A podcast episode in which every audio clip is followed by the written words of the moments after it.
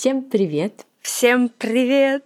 Какое сегодня хорошее настроение у меня, вы бы знали. Да. Мы сегодня наконец-то записываемся не ночью, а утром. А воскресным утром, да, выспавшись и полны энергии и сил говорить на все темы, которые касаются материнства, родительства, психологии детей. Меня зовут Тоня, моему сыну 4 года, и мы живем в Москве. А меня зовут Карина, моему сыну Луке три года и восемь месяцев, по-моему, я насчитала в прошлом эпизоде, и мы живем в Мюнхене.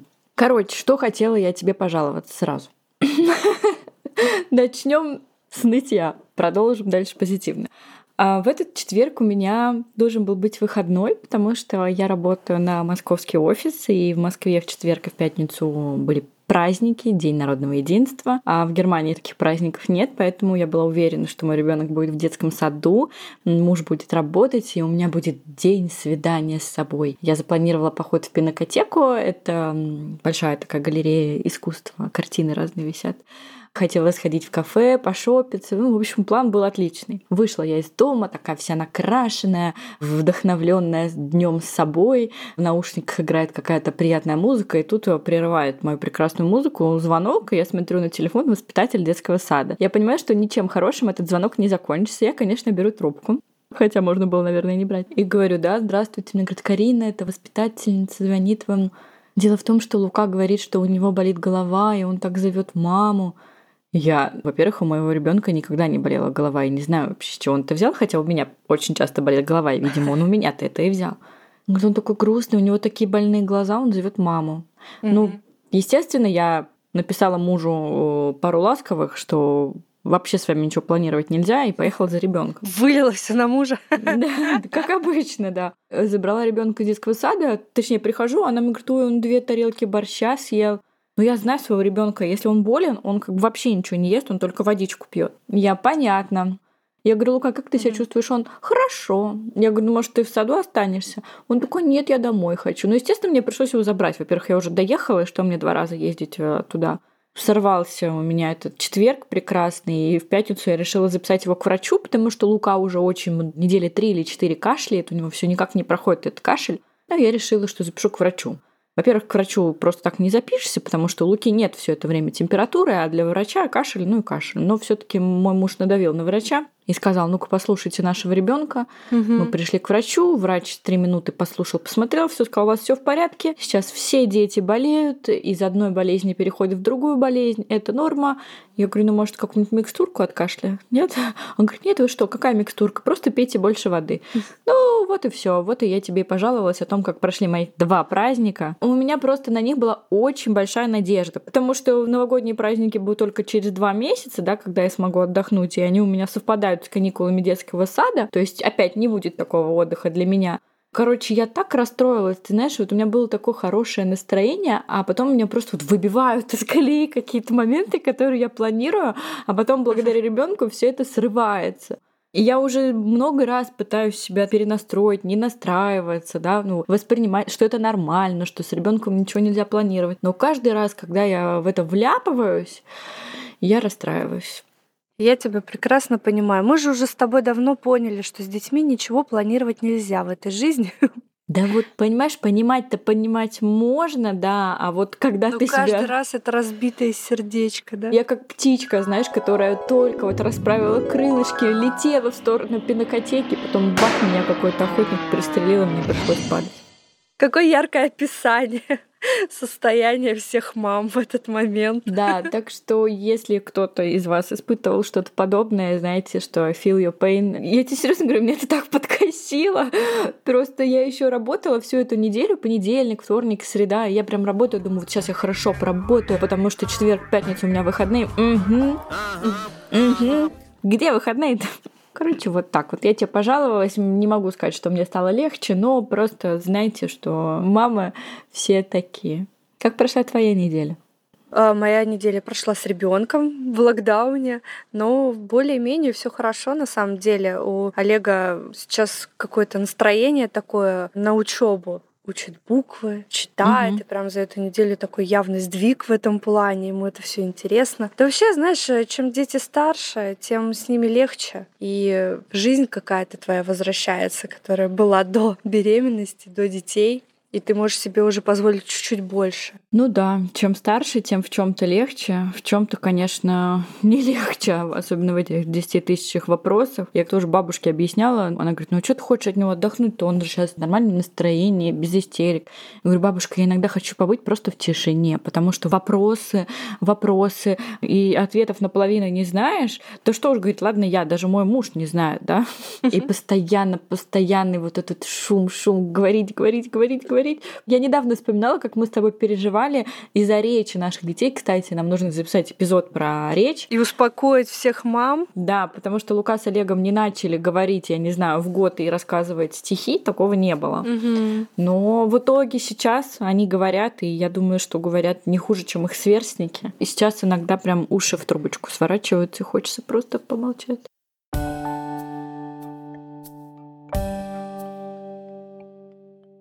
Рассказали, как наши дела.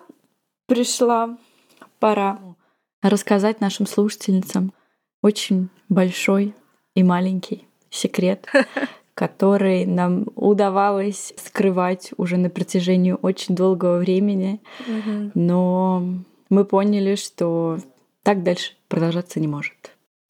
Дело в том, что в нашем подкасте скоро ожидается пополнение. Совсем скоро на этот свет появится еще один малыш, который вдохнет новую жизнь в наш подкаст, и мы заново начнем обсуждать все темы, которые касаются и первого года жизни детей, потому что буквально в следующем месяце я стану мамой двоих детей. Та-да-дам! Ой, все, у меня прям как груз сердца упал, что не нужно подбирать слова, а теперь как-то тебя выдавать. Да. Я могу сказать, что я тебя очень-очень рада. Я тебе это много раз говорила, и я так всегда тихонечко радуюсь и очень-очень жду этого малыша. И как бы мы ни шутили, что это контент для нашего подкаста, но я в первую очередь жду ребенка моей подруги, которого я буду тискать, нянчить. И вообще у меня опять... Я опять так, знаешь, смущалась, потому что я очень люблю младенцев, и я очень-очень его жду. Ну а теперь, так как экспертом в этом эпизоде у нас выступаешь ты, точнее приглашенный гость, я буду задавать тебе вопросы. Конечно же, у наших слушательниц будет больше вопросов, но я сейчас буду задавать тебе такие вопросы, которые обрисуют вообще всю ситуацию. Ну расскажи, вы планировали второго ребенка? Да, ты знаешь, планировали, потому что у меня изначально еще до рождения детей всегда была мысль в голове, что я хочу двоих детей, как минимум. Я про это говорила, что я очень хочу, чтобы в жизни моего ребенка, в жизни моих детей были близкие люди, близкий брат или сестра, которые будут опорой, поддержкой. В моей жизни такого человека нет, и я от этого сейчас уже немножко, ну, не страдаю, но мне бы хотелось иметь рядом такого человека. Вот, и поэтому до рождения Олега я знала, что у меня их будет как минимум двое, поэтому, Мгм. да, это долгожданная беременность, желанная, я бы сказала, желанная. А расскажи, как вы готовились? Ты сказала, что вы готовились. Вы сдавали анализы, да, какие-то? Да, я сдавала основные анализы и пила фолиевую кислоту за три месяца до планирования ребенка. Все как прописал мой врач. Кстати, Вера мне в этом плане помогала и поддерживала. Вера — это ведущая подкаста «Проходите, раздевайтесь». Кто еще не слушал этот подкаст, обязательно послушайте. Вера очень много дает полезной информации, в том числе и про планирование беременности. И вот все, что Вера советовала, вот этот списочек я прям четко выполняла. У нее есть отдельный эпизод про планирование беременности. Там как раз а, все эти анализы и Мгм. этапы планирования есть. Я думаю, можем даже вставить ссылку на этот эпизод. А еще раз уж настала минутка рекламы Веры, я хочу сказать, что у Веры недавно появился профессиональный профиль в Инстаграме, в котором она раз в неделю отвечает на вопросы своих слушательниц, что, в принципе, мне кажется, неплохая а, возможность для тех, кто просто хочет задать вопрос хорошему, доказательному акушер-гинекологу. Поэтому тоже оставим на ее профиль а, в Инстаграме ссылку. Подписывайтесь. Вера выкладывает кучу полезной информации и отвечает на вопросы своих пациентов, получается. Пациентов, подписчиков. Да, Вера в этом плане, конечно, профессионал своего дела. Так, ну вернемся к нашей прекрасной э, теме. Мой второй вопрос, и всегда всех он интересует. Угу. Как ты узнала об этом? Я люблю эти рассказы, знаешь, как вот я узнала о беременности. Но, честно говоря, я немножко себя сейчас чувствую каким-то лицемерным человеком, потому что я все знаю, но я задаю эти вопросы для наших слушательниц, потому что им, я уверена, будет очень интересно. Да, но так как мы планировали эту беременность, для меня это, конечно, не было таким шокирующим сюрпризом. Конечно, я ждала, отсчитывала эти дни, когда можно сделать первый тест. Я помню, тогда сидела на маникюре и писала тебе сообщение, что у меня какое-то странное ощущение в горле.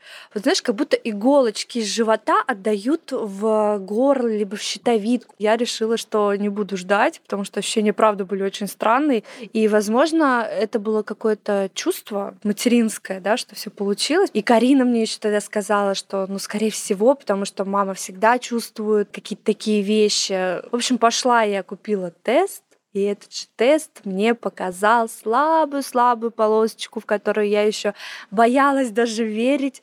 Села, минут 15 посидела. Думаю, ну ладно, надо написать Карине. Карина-то уже много тестов в своей жизни видела, и моих в том числе, когда мы планировали первую беременность.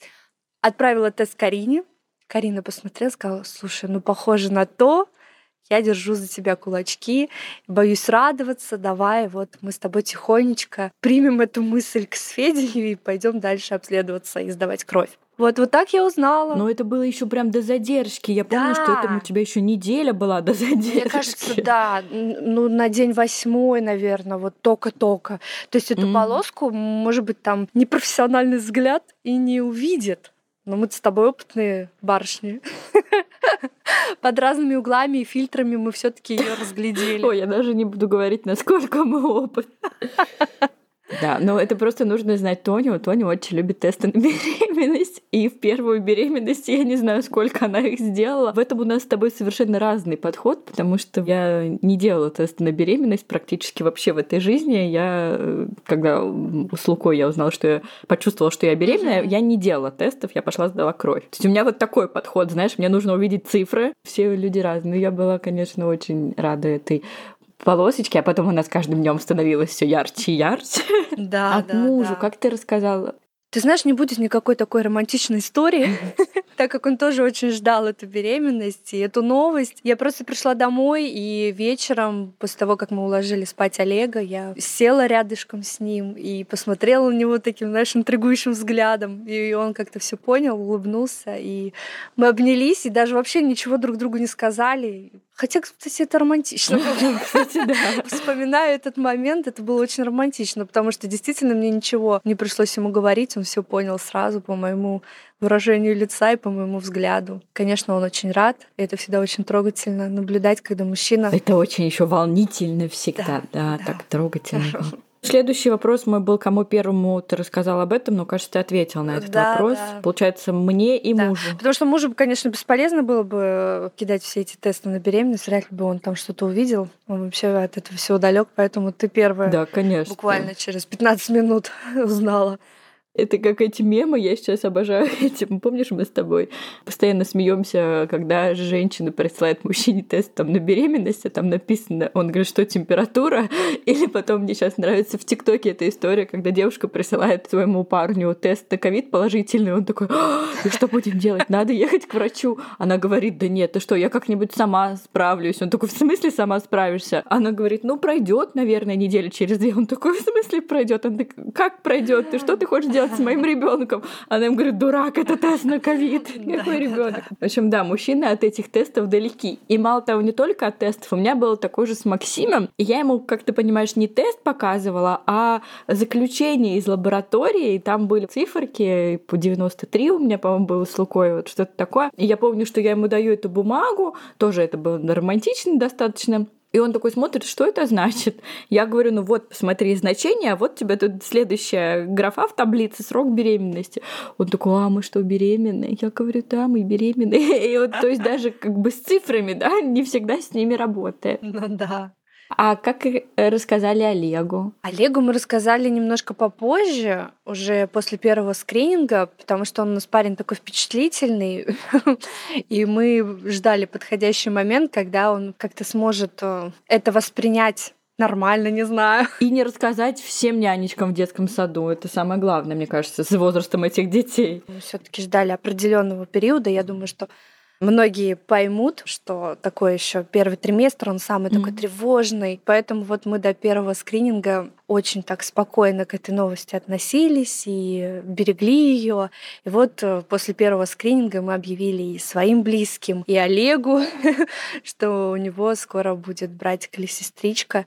Мы не ожидали такой реакции. На самом деле, ему там как раз исполнилось 4 года в этот день. Мы приурочили эту новость. Вот он сейчас это каждый день озвучивает, как он его ждет, как он его будет э, укачивать, укладывать, как он будет с ним спать. И это, конечно, тоже такие эмоции непередаваемые, когда твой ребенок э, больше всех на свете ждет э, рождения своего брата или сестры. Это такие волшебные чувства. Но он очень рад, и он рассказал, да, об этом всем воспитателям в детском саду? Ой, слушай, он даже продавцам в магазине это рассказывает э, при любой возможности, поэтому это его очень впечатляет, это главная новость этого года для него. Поэтому нас все знают, охранники в доме, продавцы в магазине, все воспитатели, нянечки, воспитатели соседних групп, все знают об этом, даже имя знают, понимаешь, которое мы обсуждаем внутри семьи, поэтому даже этого мы не сможем ни от кого скрыть, потому что Олег уже вот все для себя решил, как будут звать этого ребенка, когда он родится, вот, делится этой новостью со всеми. Я могу сказать от себя, что твоя беременность вдохновила не только Олега, но почему-то и Луку, потому что, естественно, я ему рассказывала, что у Олега скоро будет братик или сестричка, и когда мы виделись, я ему говорила, что у Тони а, в животике живет э, маленький ребеночек. В общем, Лука очень вдохновился, и с чего-то взял, что у меня тоже в животе кто-нибудь живет, и теперь у меня воспитатели детского сада целый месяц на меня странно смотрели, а потом они мне говорят, а, а Лука сказал, что у него скоро родится братик. Я говорю, э, ну, я не беременна. Они говорят, как? Он всем ходит и рассказывает, что у него скоро будет братик. Я говорю, нет, это у его друга скоро кто-то родится, братик или сестричка, а у его друга из Нидерландов родилась сестричка. И Лука очень вдохновлен этим и теперь думает, что каждая мама в животе по ребеночку вынашивает. В общем, ну, серьезно я с ним разговариваю, потому что он всем об этом говорит, что смущает, мне приходится всем рассказывать, что это не так, да? Такая немножко крипи ситуация. Я, кстати, помню свое детство, и меня тоже так вдохновляли истории, когда у моих друзей рождались братья или сестры. Поэтому я прекрасно понимаю Луку, ты знаешь. Да, да, он постоянно, он лежит на моем животе и спрашивает, есть там еще кто-нибудь или нет. Я говорю, нет, сынок, нет, нет, нет, пока нет. Так что все вдохновлены твоей беременностью, все ждут. И давай поделись, какой сейчас у тебя срок. Сейчас идет 34 неделя. Такое время, когда становится все делать тяжело, ты уже готовишься более тщательно к рождению, покупаешь все необходимые вещи, такой, вы знаешь, период гнездования начинается. Думаю, все мамы меня поймут, когда вроде угу. еще есть время, но уже его не так много, и хочется все-все-все успеть, прям все привести дом в порядок, вещи, сделать расхламление глобальное, купить все и уже спокойно ждать э, рождения малыша. Вот сейчас начался этот период прекрасный который я очень люблю. Я хотела еще тебя поблагодарить от э, себя и от лица наших слушательниц, что ты все же решила поделиться этой новостью. Я прекрасно тебя понимаю, как женщина, которая была беременной. Я думаю, что многие, большинство наших слушательниц поймут, что ты хотела максимально долго сохранять это в себе, потому что ну, мы с Тони не медийные персоны, да, мы не делаем на этом деньги, не ищем каких-то спонсоров. Мы просто две девочки, которые записывают подкаст, но в какой-то момент стало понятно, что подкаст о материнстве предполагает то, что мы будем делиться. Не может скрывать Да, поэтому новость, спасибо да. тебе, что ты решила поделиться, и что теперь не только я буду буду ждать этого малыша, но и тысячи наших слушательниц. Думаю, для них это будет тоже радостная новость и радостное ожидание.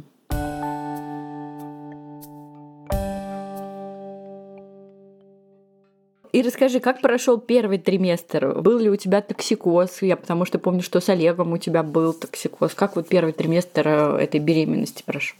Да, ты знаешь, первый триместр прошел абсолютно так же, как с Олегом. Вот абсолютно то же состояние. Токсикоз буквально с э, шестой недели беременности и до 12 недель меня не покидал. Но токсикоз не такой, знаешь, который, я знаю, бывает у некоторых девочек, когда они под капельницами лежат, и их прям выворачивают. У меня это просто сопровождалось постоянным чувством тошноты и слабостью сильно. То есть мне прям было тяжело выйти на улицу, отвезти ребенка в сад. Ну, вот эти все стандартные состояния при токсикозе. Я называла это мутатенюшка. Во-во-во, да. Мутатенюшка, когда тебя постоянно Хорошее мутит. Да, да, да. И я как-то научилась уже под конец с ним справляться. И в 12 недель все резко прошло. Второй триместр, я думаю, как и у многих, был самым прекрасным, самым легким. И сейчас наступил третий триместр. И... Как ты ощущаешь себя сейчас? Да, вот третий триместр очень отличается от беременности с Олегом, потому что тогда в первый раз меня настиг в это время холестаз, и я уже вообще ни о чем другом думать не могла. Мне мир был не мил, потому что я постоянно чесалась, и я не могла спать, не могла спокойно кушать, потому что что-то не то съешь, у тебя сразу печень не справляется, и еще больше ты начинаешь чесаться. Вот, в эту беременность у меня ничего такого, слава богу, нет. Единственное, что у меня сейчас немножко сахар скачет, мне уже поставили ГСД, но такая форма, которая корректируется питанием, поэтому я сейчас полностью без сладкого, без жареного, на таком ПП строгом. Не зря мы с тобой решили не есть шоколад. Кажется, тебе это помогает. Да, и меня вот многие спрашивают, а вот как тебе не хочется, когда рядом с тобой кушают пирожное, мороженое? Я говорю, слушайте, я уже почти год без шоколада. Я уже привыкла к состоянию, что у меня что-то нельзя вот из такого запретного, желаемого. Поэтому нет, я спокойно себя чувствую. И еще, ты знаешь, мне кажется, природа, она устроена так, что женщина в период вынашивания ребенка, если что-то может навредить твоему ребенку, это автоматически тебе становится неинтересно. Вот мне неинтересно сейчас есть там сладкое, жареное, все, что мы любим, вредное. Мне интересно, чтобы мой сахар всегда был в норме, и вот эта мысль очень помогает в этот период. И как ты уже сейчас готовишься к появлению ребенка? Что ты купила? Составляешь ли ты какие-то? Ищешь врача для родов? Вот это все самое самое интересное, все, что вокруг нашего подкаста крутится. Рассказывай. Да, слушай, я начала со списка, конечно же, подняла все свои старые записи, посмотрела, что у нас есть, чего у нас нет. Оказалось, что у нас очень много чего нет. Кстати, спасибо тебе огромное. У нас от Луки досталась прекрасная кроватка, которую я, кстати, и планировала купить. Карина нам одолжила ее да, на время.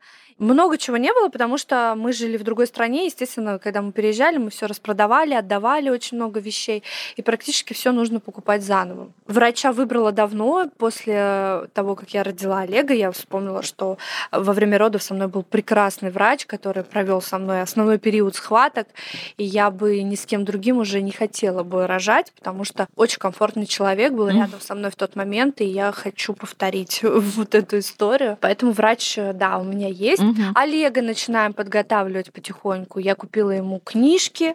Хотя, ты знаешь, не знаю, как будет дальше. Меня, конечно, все мамы двоих детей немножко опускают э, с небес на землю. Все равно какой-то период ребенка накроет. Накроет и ревностью, и вот этим осознанием, что почему он так долго находится в младенческом состоянии, когда он уже пойдет в садик вместе с ним и так далее. Поэтому я, конечно, тоже готовлюсь к этому периоду. И купила э, книги и для него, и для себя. Для себя я пока купила только одну книгу «Детская ревность» Валентины Паевской. А для Олега я купила книгу из его любимой серии книг. Это про Кони. У Кони появляется братик, по-моему, она называется. И про Карлхина.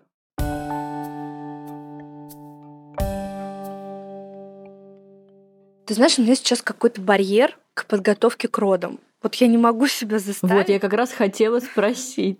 Не могу заставить себя посмотреть э, видео Кобаса «Дыхание в родах». Не могу себя заставить начать читать книгу, которую читала перед рождением Олега. Она мне очень тогда помогла, и я уже какие-то моменты забываю из нее, и вот все каждый день откладываю. Я думаю, через пару недель тебя припрет, и ты быстренько всю эту информацию вспомнишь. Да, потому что я, знаешь, из той категории женщин, которые забыли вообще весь этот ад на следующий день после родов. Все как природа задумала, все так у меня и случилось. Я помню, что я вышла из родзала и сказала, чтобы я еще раз на это пошла, да никогда. Это надо быть просто чокнутым человеком. И понимаешь, я, я лежала тогда одна в палате и проговорила это вслух. И поэтому мне это отложилось в памяти. Памяти, Мгм. что надо быть сумасшедшей, чтобы пройти это снова. И вот эта фраза, которую я проговорила слух, со мной до сих пор. И хоть я ничего не помню, но я вот помню ту фразу, значит, мне тогда было настолько фигово, что я не могу вообще начинать читать и готовиться к этому моменту заново. Не знаю, я сейчас много разговариваю с мамами, которые вот недавно стали обладательницами вторых детей. Они говорят, что вот вторые роды, они как-то легче проходят. И я вот с этой мыслью пока живу, что может меня тоже пронесет.